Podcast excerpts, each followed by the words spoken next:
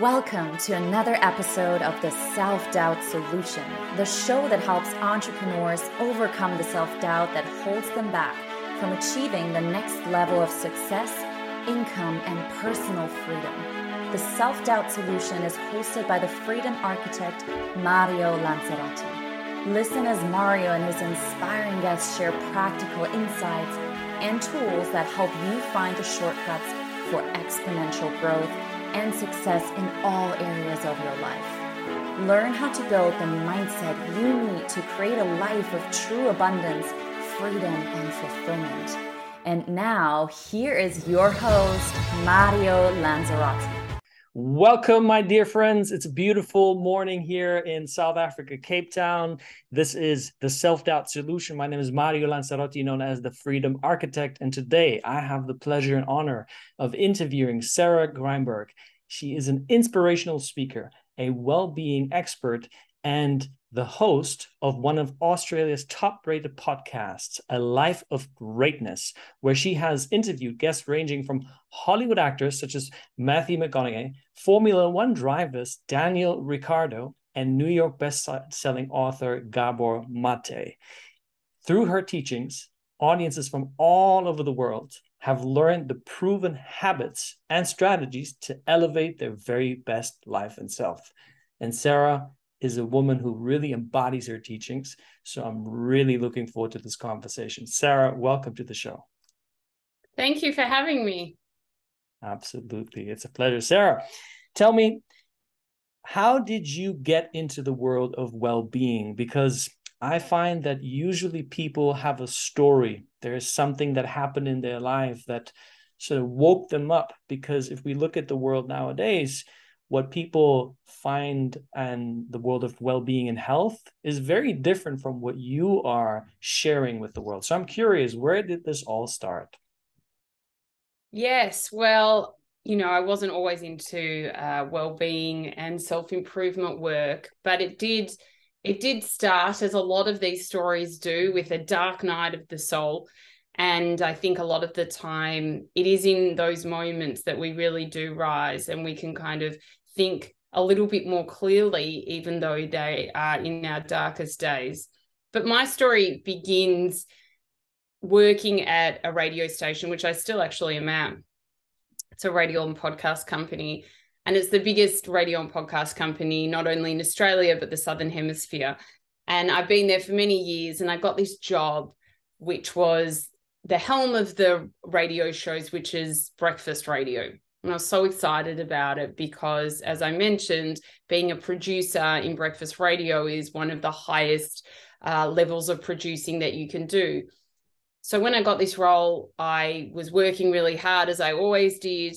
And just to tell you a bit about the hours, it was starting at 3 a.m and not not just starting at at 3 a.m and then you know doing some gym or anything like that like if you had to get up early for something but this was like being getting up at 3 a.m to be in the office by you know just before 4 a.m at the time i had two very young children so like a two and a four year old and the environment was just not great. It was it was a bad mix a bad culture uh, at the time and a lot of us who were in who were working on this show just fell into these kind of deep, dark, I suppose you could say negative, depression like uh, mindsets where especially in winter, you'd be waking up and it would be dark, and then you would be just working away, and it was a really dark studio. And then say you'd leave at two o'clock in the afternoon, but you'd still be on because you'd still have to do work. And then for me, I was, you know, going to bed at eight o'clock at night when my children were going to bed. And it became this merry-go-round of just doing this job and really not feeling satisfied by it, being so unbelievably tired, and then mixed with having like a bad culture at work. It was just a really dark, dark time. And this was pre COVID. And I remember there was one occasion where I was so sick with the flu. And I remember getting up again, really dark morning. It was really cold because it was winter and literally nearly fainting and thinking to myself like i'm i'm too wow. scared to not go to work like I, I need to go to work and i was so unbelievably sick and just getting myself to work somehow And I actually still remember, like, I literally got to work and I was wearing like this hoodie and I had the hood on. You know, when you feel so ill, you're just kind of like half hiding yourself within this like jumper. And um, I was at work just feeling, and they just looked at me and they were like, wow, you look really sick. Uh, but still like seeing out the day that I had to do there because I think some other people were on leave or something like that. But I was like the head producer in Melbourne. And then getting home and having to take like a week off work because I was so ill. But during that week, literally where I was crumbling to pieces, I remember looking out the window and staring at this beautiful tree that we have in our back garden and seeing the mist of winter, you know, come upon the trees and crying and thinking to myself, there must be more to life than this. Like, I don't know how I got myself into being just so emotionally and physically exhausted and just not satisfied with things that used to used to fulfill me or what I thought would fulfill me. Mm. And it was in that really dark, dark moment where I thought to myself, I actually need to help myself. I can't rely on things just happening in my life to make me happy, these external things. I need to do internal work because basically this is not cutting the mustard. And I remember at the time, my best friend, she was really starting to get into a lot of work within spirituality. And I always found that realm very interesting. And I ended up finding myself a mentor who was who was te- who would then was started to teach me in the law of attraction and other other kind of spiritual teachings. And at the same time he was telling me to read this book and do this and all this other kind of stuff. So i was like a moth to a flame and i started reading every book under the sun. But not only did i started start reading them so i knew them intellectually i started really embodying what i was learning. And really in such a short period of time I started noticing all these changes in my life. And I thought to myself, wow, like I was getting this initial feedback straight away, thinking, oh my God, like maybe this stuff works. And I'll never forget, I was in this role. And then suddenly, even though I would complain about the role every day and how I didn't like it to anyone that would listen to me, I got a call that my boss was down from Sydney because I live in Melbourne and, you know, he wanted to chat to me. And he said to me, Sarah, your role's been made redundant. And I remember thinking to myself, what? Like, yes, I do not like this job, but I don't want to leave the company. And then I was thinking, I'm doing so much inner work. How has my job just become redundant? Like, I want it to be my choice to leave. I don't want to have someone make the choice for me. And so then I started questioning, I don't understand what's happening. And like, why is this going on? Why? Why am I being dealt these cards? I mean, I've been at this place for so many, it was eight years at the time. And now I'm just going to have like no job. Anyway, I will never forget that about two nights after I was told that, I lay in bed and I'm by no means a religious person or anything like that. And I stared up at the ceiling and I just said this prayer in my head which you know is funny in hindsight because I was being so particular about what I was saying. But basically, I was like, I love this company and I don't like this role, but I would love to stay at the company. And I really want to work with really nice talent that appreciate me. I don't want to work full time anymore because it's so hard with the kids. So I want to be able to kind of juggle my work in a part time basis. Anyway, I didn't really think twice about it and I had conversations with our general manager at the time and the head of podcasting, and they called me and and said, We've got about two weeks later, they said, We've got this role for you. It's going to be in our podcasting arm. And I actually remember thinking, like, oh, podcasting, okay, like because podcasting was not big then. And I like I think I'd listened to Serial, and that was the only podcast I'd listened to. So I really didn't know much about it. But they told me, they said you'd be working with basically Australia's biggest celebrities who were leaving radio that year to come and start a podcast. So they said, you be the executive producer of, of them, which was extraordinary. Not only are they, as I mentioned, the biggest celebrities in Australia, but they are the nicest people. They then said, you'll be able to work four days a week. And I gave them the hours I wanted to work, and they said it was all fine. And then a couple of days later, I had this realization of, oh my God, not only do I get to stay at the same company, which I asked for in my prayer? I asked if I could work with nice celebrities. Tick, I got the biggest celebrities in Australia who are the nicest people that I ended up working for for four years and loved every moment of it. And then three, I said, Can I work part time? Because I was so burnt out, which then got absolutely approved.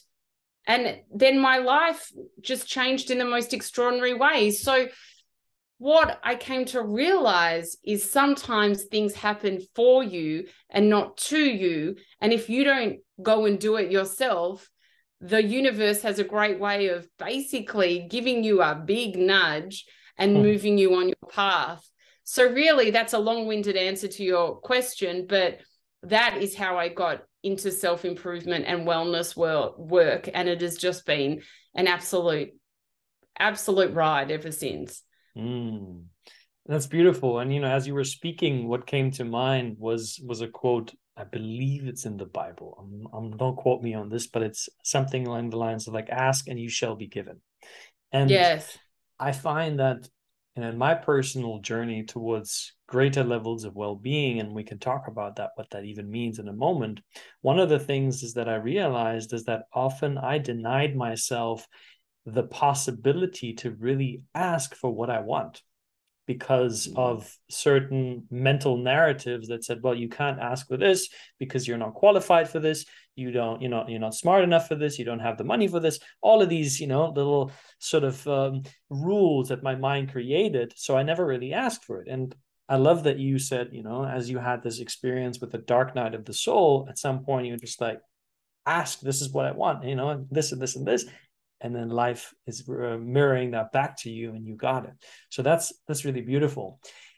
What i'm curious to hear is what is your idea of well-being? Because in the world that we live in and you know i've i ran masterminds and workshops on well-being all over the world and i work with high performers specifically and i find that it's similar what you just described sort of like you know just hustle grind really hard deny yourself a sense of well-being so you can get to the outcome that you're looking for and i'm wondering how do you look at well-being what does that even mean to you I think well-being is the same way I look at, you know, for me, my brand is all about greatness. My podcast, A Life of Greatness, so that's become my brand, and I, I, I have these pillars so I think in in the world that we're in, people think wellness, they think green juice, they think yoga.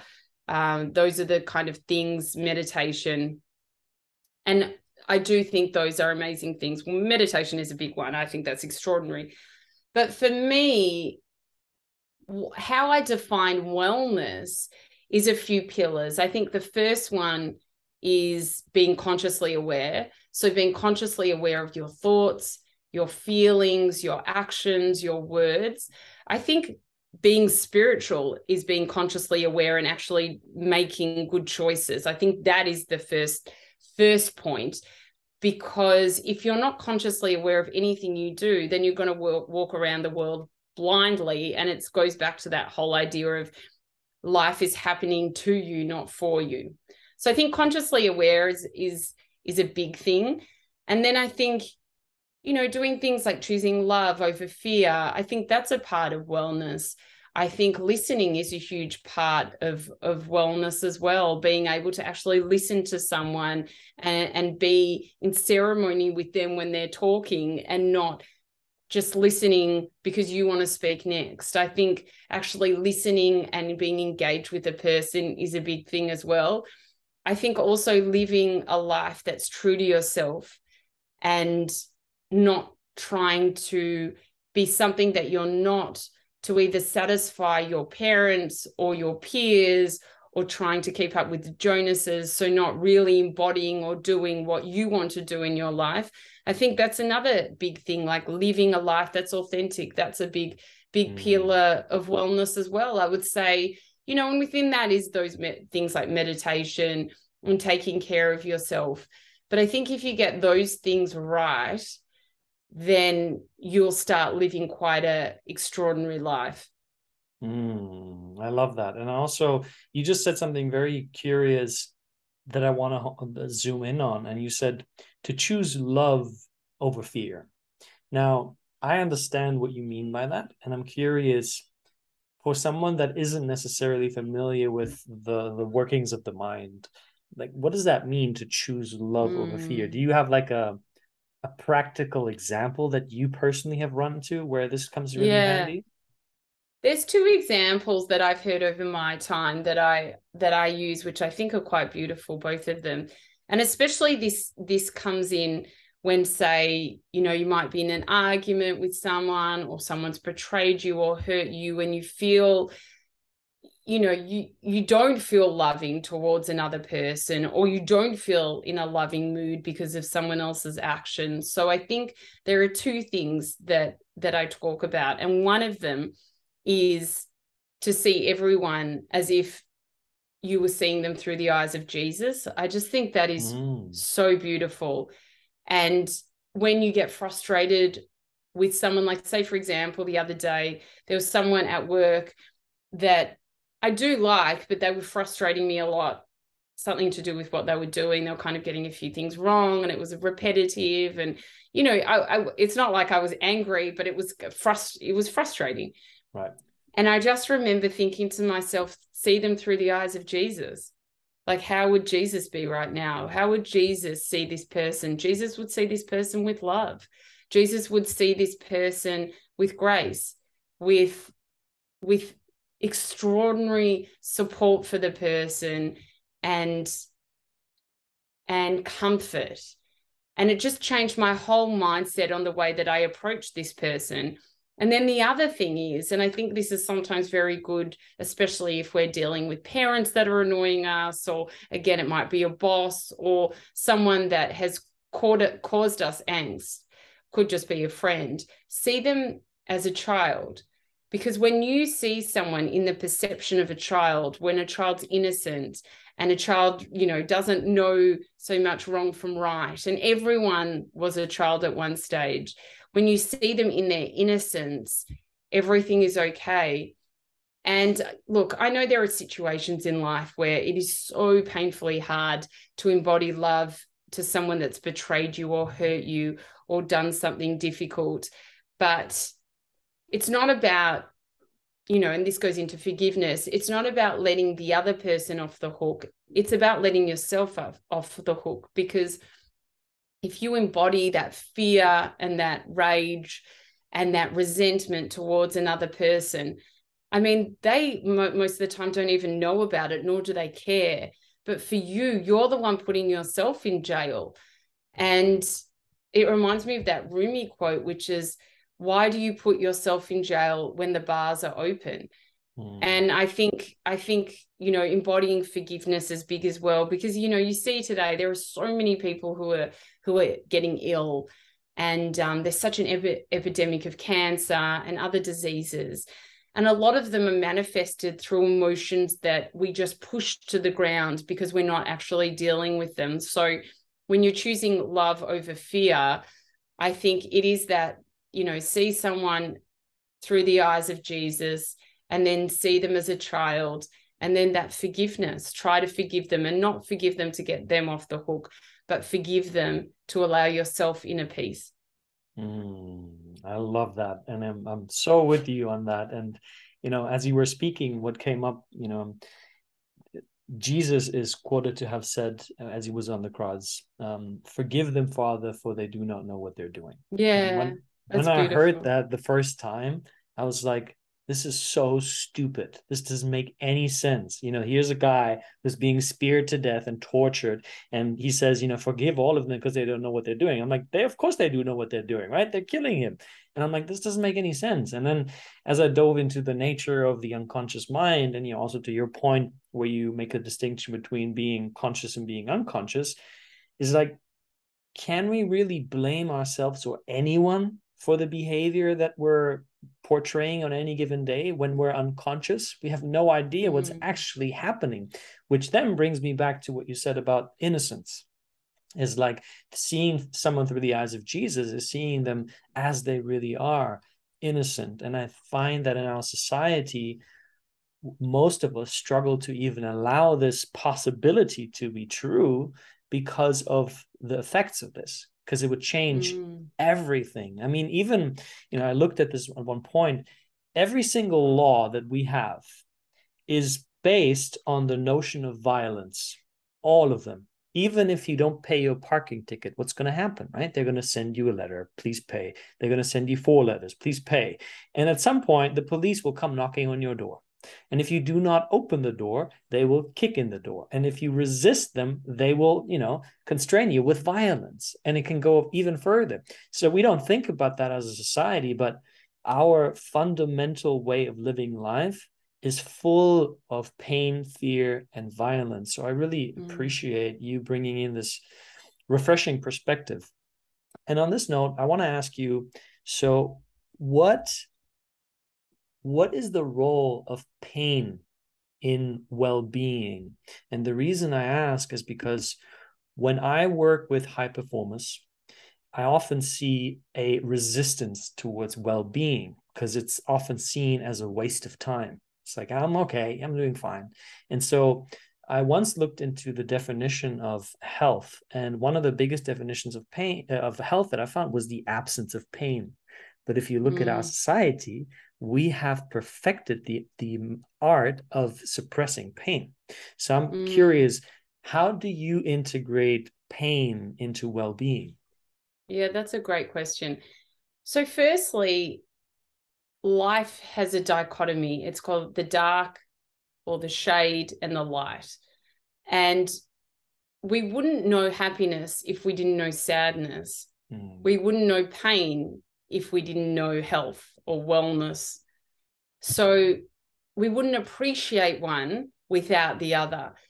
And you come into this world to do this dance, to have both of them. So, firstly, you, you know, it's interesting to actually understand that. And then the second thing is, we're given these emotions because we need to feel them, and it's important we feel them. And take meditation, for example. Meditation is such a perfect space, not only because it clears your thoughts and it quietens the mind, but when you're in that space of stillness, it's when those emotions come and they they they I say creep back up, but they come to the surface, they arise because in the noise of the world in our everyday, we're so busy doing so many different things. It's so easy to push our emotions down and not feel the pain that you talk about and run away from the pain. Or if there's a hard situation, it's easier to just like not deal with it and just forget about it or ignore it or put it to the back of our minds. Or if someone passes away, to not grieve properly and to just let it be because it is hard to sit with those emotions but when we're in meditation we find that these these emotions come to the surface and and what i've found for myself is the fact that i sit with them and i move through them and i move through them slowly and cautiously and gently and i allow myself to feel everything that they're bringing up for me so you know take an example of a friend of mine lost his life a couple of years ago to suicide. And it was, you know, it was a real shock to everyone that worked with him and his family, obviously, and everyone close to him too. And I remember going into meditation and just absolutely bawling my eyes out. Just, I was weeping like a child. And as hard and as sad as that was, I also allowed myself to feel everything that was going through my body and my mind.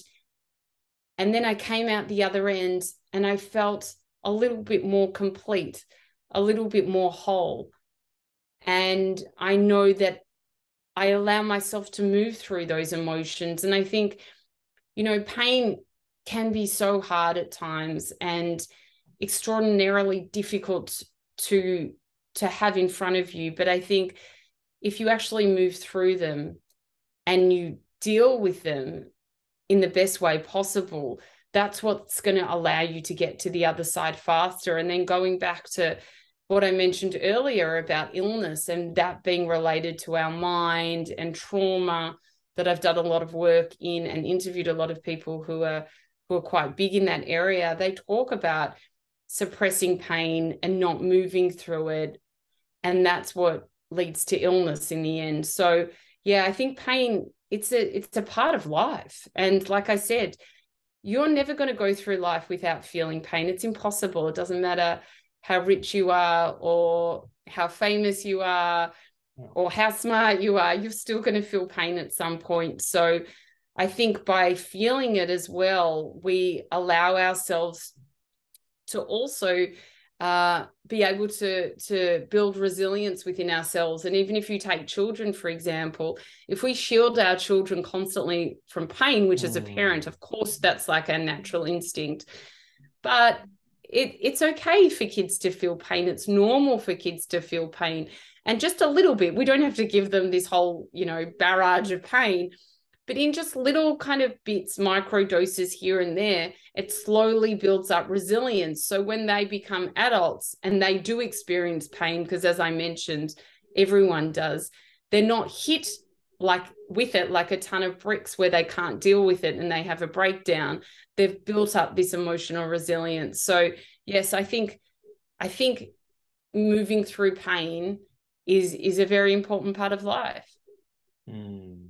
Thank you for sharing that. And also thank you for for being vulnerable and, and just allowing us in what it looks like for sarah when she goes through pain. And i'm, I'm so with you. One of the things that that i discovered in this is is is very much different from the popular narrative that is being portrayed sort of like that when you have emotional discomfort which really is pain you're being taught you know to not focus on it.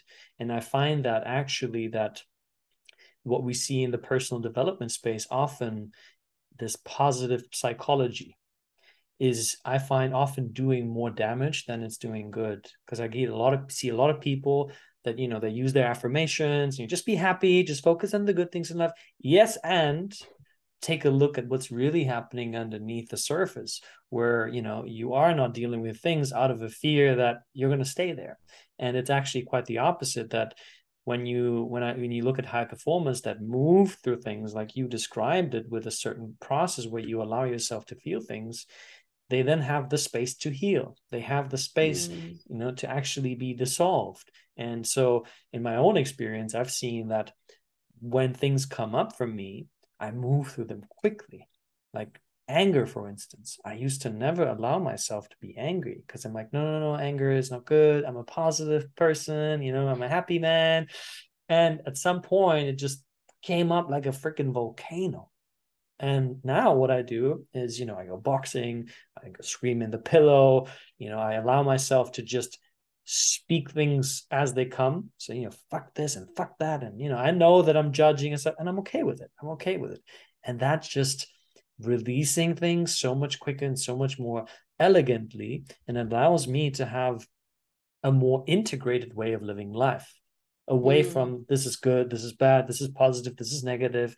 It's like, this can't be the way. You know, a, a friend of mine, he talks about Christ consciousness a lot and he says that there are two paths to Christ consciousness. And for those of uh, us that are listening that don't know what that means, is Christ consciousness essentially is you know one way to look at enlightenment. And he said there is the extreme dedicated way of of mastery and hardship, which is all about you know living the perfect life. You know the breatharian yoga five hours per day. Yes. You know that is that he that works. However, it's extremely hard.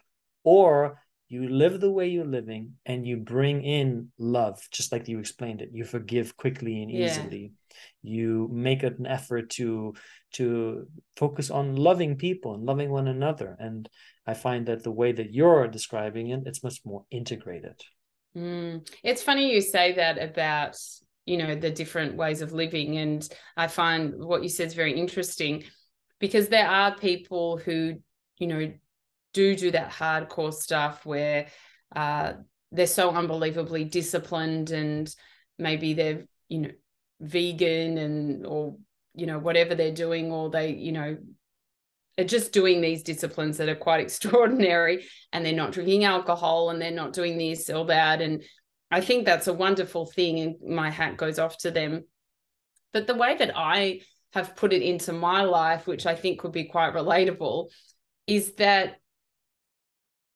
I do everything, not everything, definitely not everything, but I do things in moderation. So, for example, I've never been a big drinker anyway, but I do enjoy having a drink with my friends.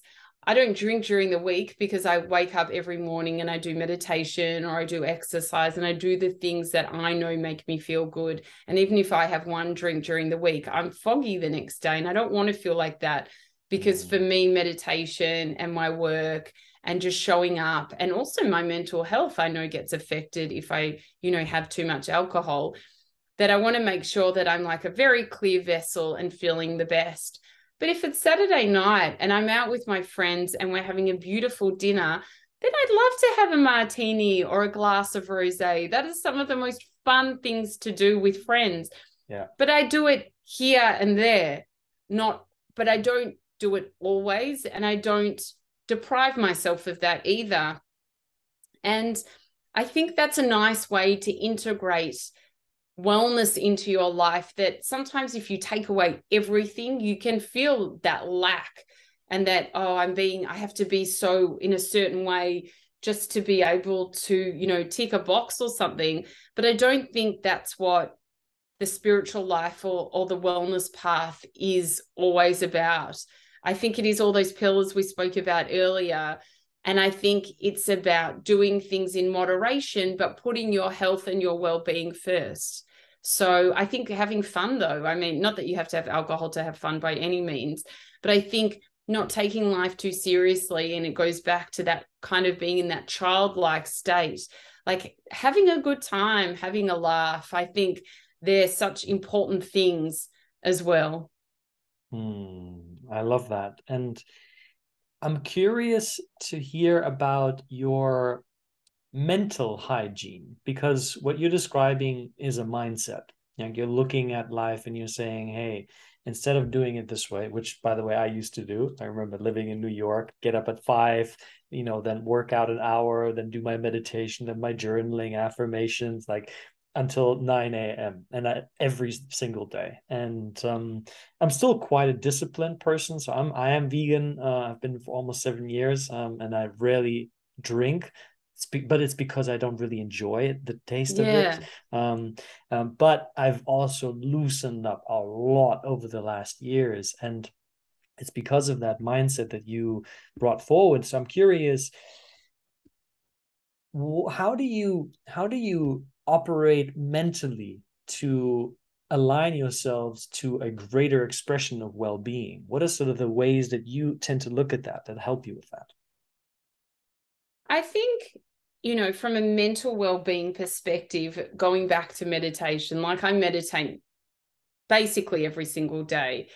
Uh, and I go between different sort of meditations. And I think that is one of the biggest things I have done in my wellness journey journey. And for my mental health, that's been extraordinary. I mean, it's such a wonderful place to quieten the mind. And really it it changed my life as far as in my eyes open life you know the way that i react to things is that there's that time between stimulus and reaction which i don't think i had had before. And everything was such a big deal and i used to worry so much. And you know i still do worry about certain things here and there but nothing in comparison to what i what i was like before. Going back to conscious awareness i'm always so consciously aware of my thought patterns and rumination and I know how to move to the better feeling thought, which I think is something that's beneficial for a lot of people. And one of the exercises that I use and I, I, help guide people with is if you're having negative thoughts or those ruminating thoughts that a lot of us do have, such an easy way to guide yourself back to a better feeling thought is think about something in your life that you love that you just adore. And it could be your dog or your partner or your cousin or a job or something that just brings you such joy and know what it is. And every time you get that negative thought, start moving your mind towards that thing that you get so much joy and love from. And when I have a negative thought, I'm immediately bang thinking of that that thing that brings me joy. And the more and more that you do that, you'll notice over time through neuroplasticity that your mind stops focusing on the negative because our minds like to focus on the negative because it's almost it's a it's a way that our our kind of we we do that to make sure that we don't get into trouble and that we're almost protecting ourselves but if you're moving into that positive feeling thought, your mind will start always going to that positive feeling thought. And it really, it, it you may have to do that a hundred times a day, but the more and more that you do it, the more that you'll see the results start happening for you and the negative thoughts become less and less.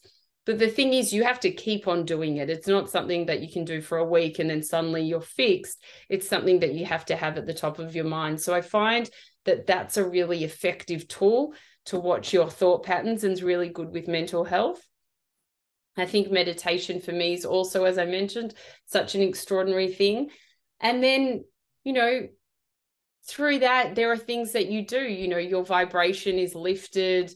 You'll see that, you know, you end up spending time, as I do, with people that bring my heart a lot of joy and love. And, you know, I, I'm very picky about the people that I spend my limited time with, and I try and fill myself up or my cup up with people that mean a lot to me. I don't like small talk and things like that so much. So I don't put myself, if I can, in situations where there is so much of that. I do things that I enjoy with people that I love. And I think that's a great way to you know mend your mental health or keep your mental health in check i think it's important as we went we said earlier having fun it's it's um it's why we're here in life. So and living true to yourself and doing the things that make your heart sing i think that also is such a great thing to help you not only on your journey but again with your mental health.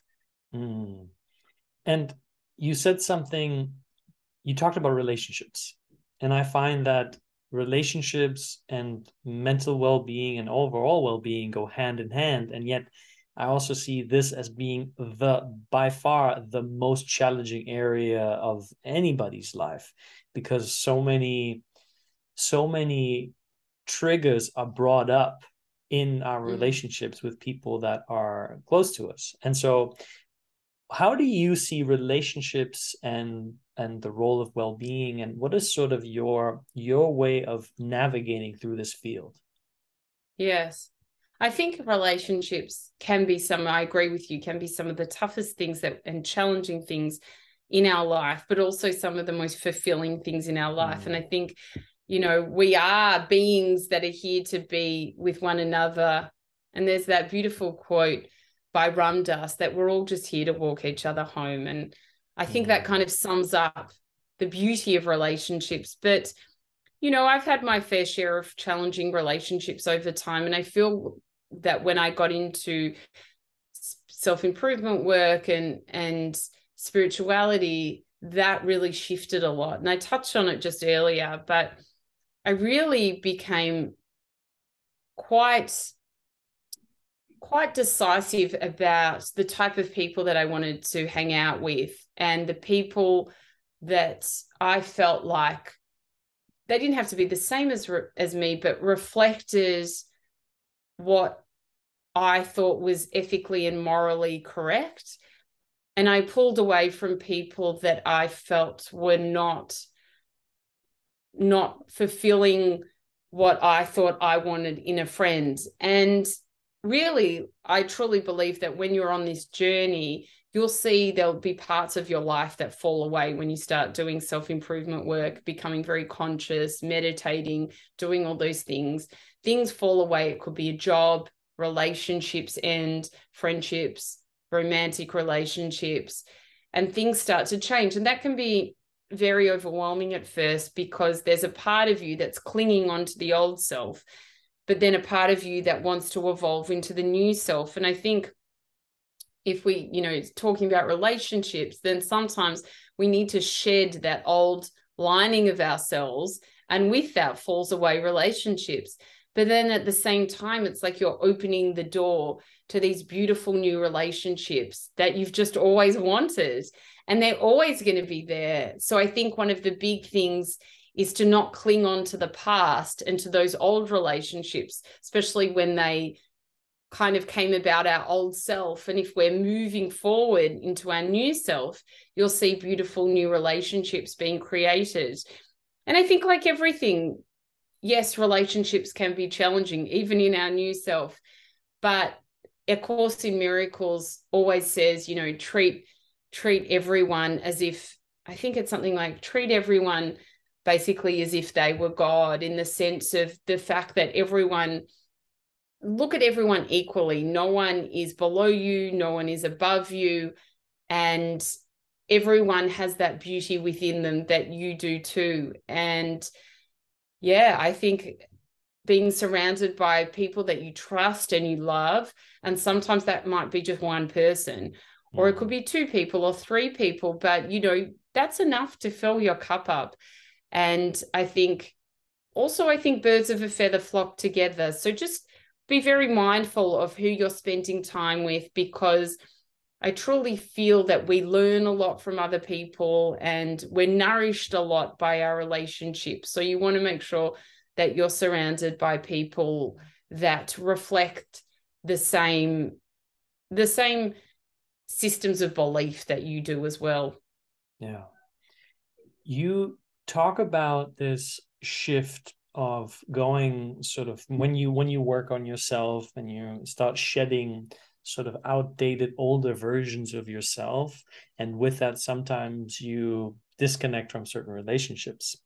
One thing that i've talked about in my tedx talk um, is, is is loneliness and I find that often this goes hand in hand as people transition out of an old identity into a new one and start shedding lots of relationships. Many people end up in a place where they feel lonely.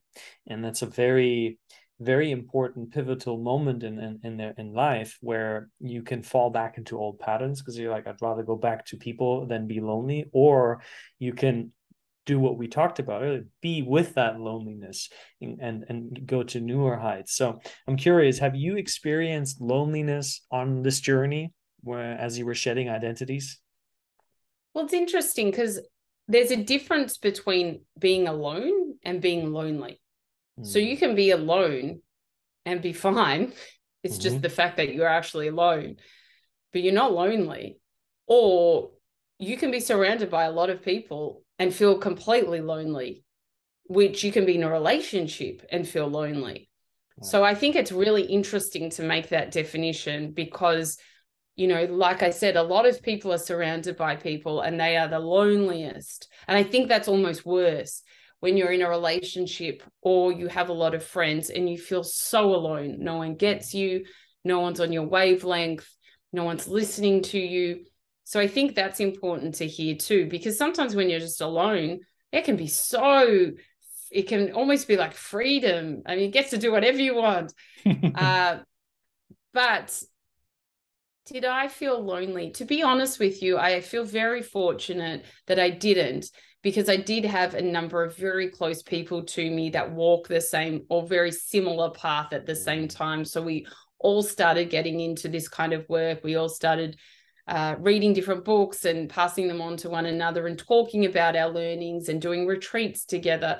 So it was very much a journey with probably there was about three or four of my friends that that did it. Or and but at the same time, as I said to you, I did shed some old friends that uh, I still adore them very much, but I felt that we didn't have very much in common. And I, I am so sure that they felt the same way about me. And I didn't have a conversation with them that I, you know, sorry not being friends with you anymore. I'm on my own journey. It was over time where it just kind of we drifted and drifted and drifted. But my old self would have felt so lost with that. And I wouldn't have been able to deal with it. And I would have clung on to it. But I knew that it was for the better. And it was, it was really interesting. Like I let them go with so much love. And like I said, I still bump into them here and there and I adore them. I absolutely adore them, but we're just not on the same wavelength. And when there was that time where I was kind of transitioning, I noticed that by when I did kind of start evolving that there were these extraordinary people that ended up coming into my life and i'm a true believer that you know you close one door and another one opens but if your door's shut and it's full there's no no one else that's going to come into it so you almost have to open that new door to reveal that new relationship or that new job no. or that new thing that you want to create so no i didn't feel lonely as such um, but there was a transition period where yes i did move away from people that had been in my life for a long period of time mm. that's an interesting distinction that you make and what comes up for me as you were speaking is the difference between discerning and judging. And from yeah. what it sounds like you've been very good at discerning to say this is no longer right for me.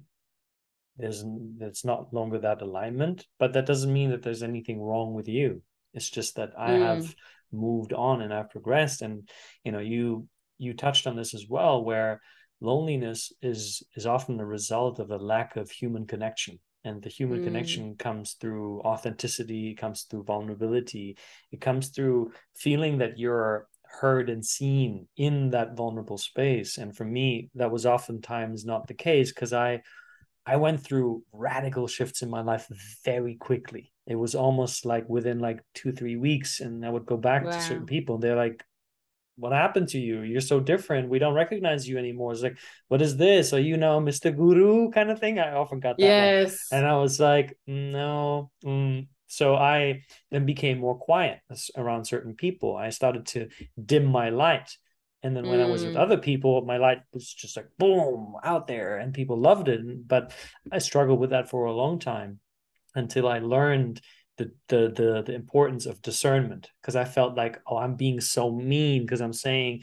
you're all wrong, you're all bad, you know. And I'm like, but that's not what I meant. I mean, just just that doesn't feel right anymore for me. And so it helped me really uh, progress with that. Um, I want to be mindful of our time, and I want to ask you two more questions question number one is if you had a magic pill to 10x any area of your life, what would it be and why? Oh, wow. If I had a magic pill, I think, you know, it goes back to what we were talking about, about love. I think, you know, in all my teachings and and studies myself that's what it comes back to and i mean if i could 10x love then whoa see you later baby but if you can fulfill your life or fill your life with love in every area that's where creation starts happening. And you know that's such a buzzword manifestation. But i've studied manifestation for many years. I've used it a lot and i've created the most magnificent things. But it comes back to love and being a beacon of love and trying to infuse everything you do with love. And when you do that, as you would know, you attract such abundance into your life, such amazing people into your life, such amazing relationships into your life. So I think the area that I would want to heighten with the magic pill would be that. Mm. I'm so happy that you said that because often people say, you know, money, more impact, more success. So I really appreciate also you making that distinction that at the center of everything that you want to manifest is love. And that's a really beautiful way of looking at that. Mm. And there's another question that I'm really curious how specifically you are going to answer this because of your nature of what you do on any given day basis. And the question is if you could spend an hour of your time with any person in the world, dead or alive, you know, and you have spent a lot of time with a lot of powerful people, who would that be and why? Mm, that's a good question. Hmm. Who would I spend an hour with? I've actually never been asked this question before, but someone, I was looking at a bit of his work today I was looking at a quote of his today. And I think he'd be an extraordinary mind because not only is he intelligent, but he was such a philosopher as well, is Albert Einstein. Mm. And I think it would be extraordinary to to spend an hour with him and just talk to him about life and and love and just everything that he you know just just be able to get into his mind and have that conversation with him i think that would be something that would be so unbelievably fulfilling and rich. And i think that you'd be able to take his wisdom and use it so wisely in your own life and and share with others. So i think yeah i think albert einstein would be a great person to spend some time with. Mm, you're the first one to say that i love that answer and it also makes a lot of sense that you say this because of the nature of our conversation today you talked a lot about manifestation and albert einstein said that imagination is more important than knowledge mm. and yes. here, here is sort of the Mr. Knowledge person or one of the people that you would associate with having a vast amount of it. And yet he tells you this is not the pinnacle. Imagination is. So I really appreciate that answer.